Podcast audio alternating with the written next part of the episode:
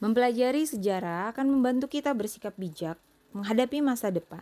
Nah, sebagai seorang Muslim Indonesia, kita harus mengetahui sejarah Islam Indonesia sejak agama ini masuk ke Nusantara, agar dapat memahami perjuangan para ulama, para dai, dan raja-raja Muslim yang telah menyebarkan Islam di negeri ini. Nah, pada bab ini akan dibahas masuknya Islam ke Nusantara, kapan dan siapa yang membawanya. Nah, bagaimana sejarah kerajaan Islam yang pernah ada di Nusantara serta bagaimana perjuangan kerajaan-kerajaan itu dalam menghadapi penjajah dari Eropa yang membawa misi gold, glory, dan gospel. Artinya, merampas kekayaan, menjajah, dan kristenisasi. Nah, mari kita pelajari bersama.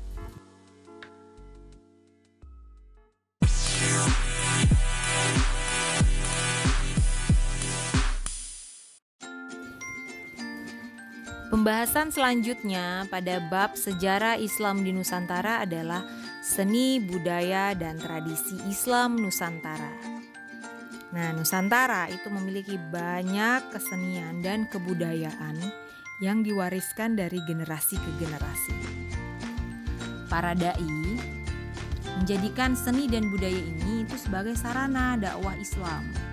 Jadi, ajaran Islam dapat tersampaikan dengan baik di antara seni dan budaya Nusantara itu adalah sebagai berikut ya. Yang pertama, wayang. Nah, umumnya wayang ini kan terbuat dari kulit atau kayu untuk memerankan tokoh dan pertunjukan drama tradisional.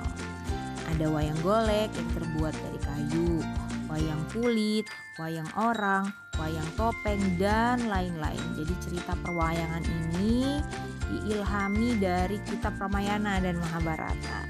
Nah, setelah Islam datang, para wali mengubah ceritanya menjadi cerita yang bernapaskan Islam.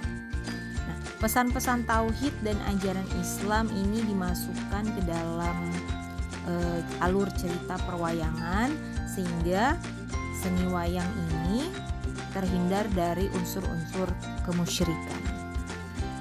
Lalu ada lagi hadrah.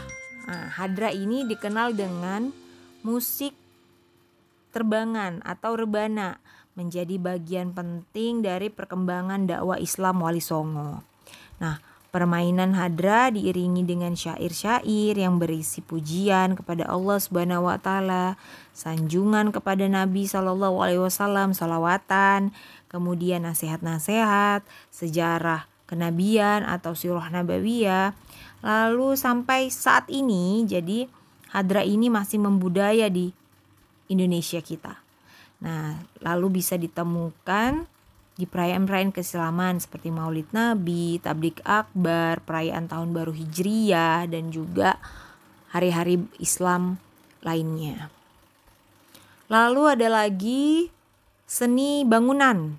Seni bangunan ini kita bisa dapatkan dari peninggalan-peninggalan seperti bangunan masjid, seni ukiran, seni kaligrafi. Nah, jadi memang tidak secara utuh tampilan fisik-fisiknya dari bangunan itu ya. E, tapi diadopsi dari Arab. Lalu dipadukan dengan karakteristik bangsa Indonesia atau bangunan seni arsitektur yang ada di Nusantara yang dulunya itu kental dengan budaya Hindu dan masih banyak lagi kesenian dan kebudayaan yang dijadikan oleh para pendakwah eh, zaman dahulu untuk menyebarkan agama Islam. Apa saja seni dan budayanya yang masih lestari sampai saat ini? Silakan dicari.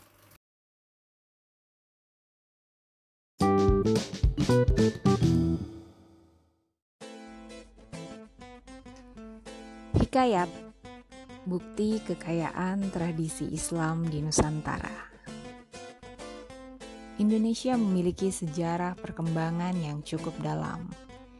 Salah satu pendapat menyebutkan jika Islam sudah masuk Nusantara sejak abad 7.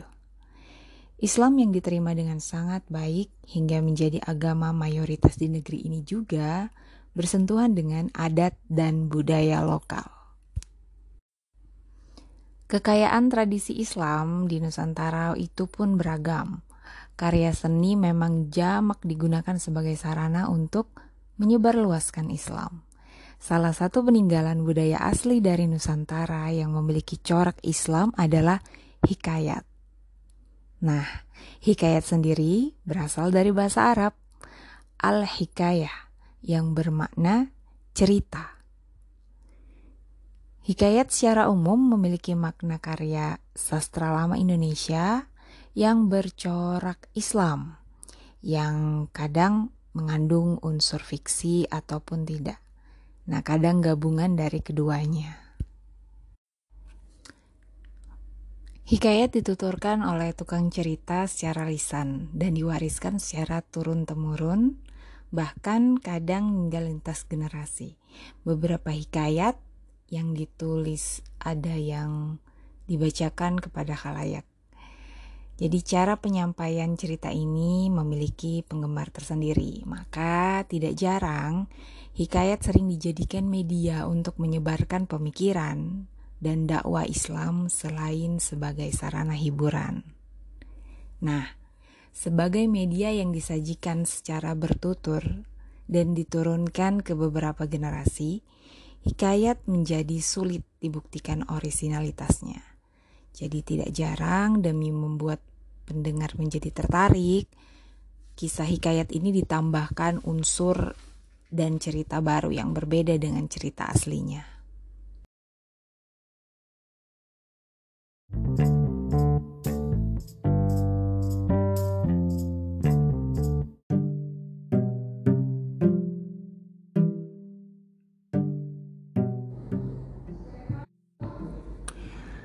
Teman-teman, kita sudah pada bagian akhir dari materi ini. Nah, apa yang bisa kita refleksikan dari materi ini mengenai sejarah tradisi Islam di Nusantara atau bagaimana pengaruh Islam terhadap tradisi lokal yang ada di Nusantara.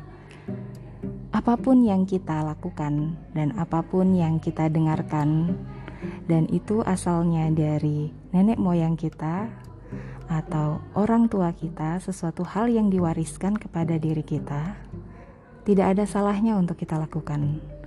Tetapi ada syaratnya.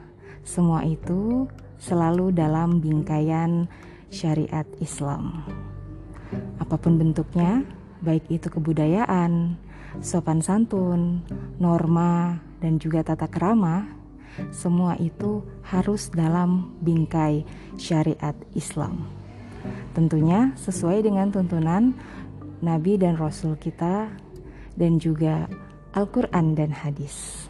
Oke, selamat menjadi penerus generasi Islam selanjutnya yang akan mewariskan tradisi Islam yang ada di Nusantara kepada generasi berikutnya. Assalamualaikum warahmatullahi wabarakatuh.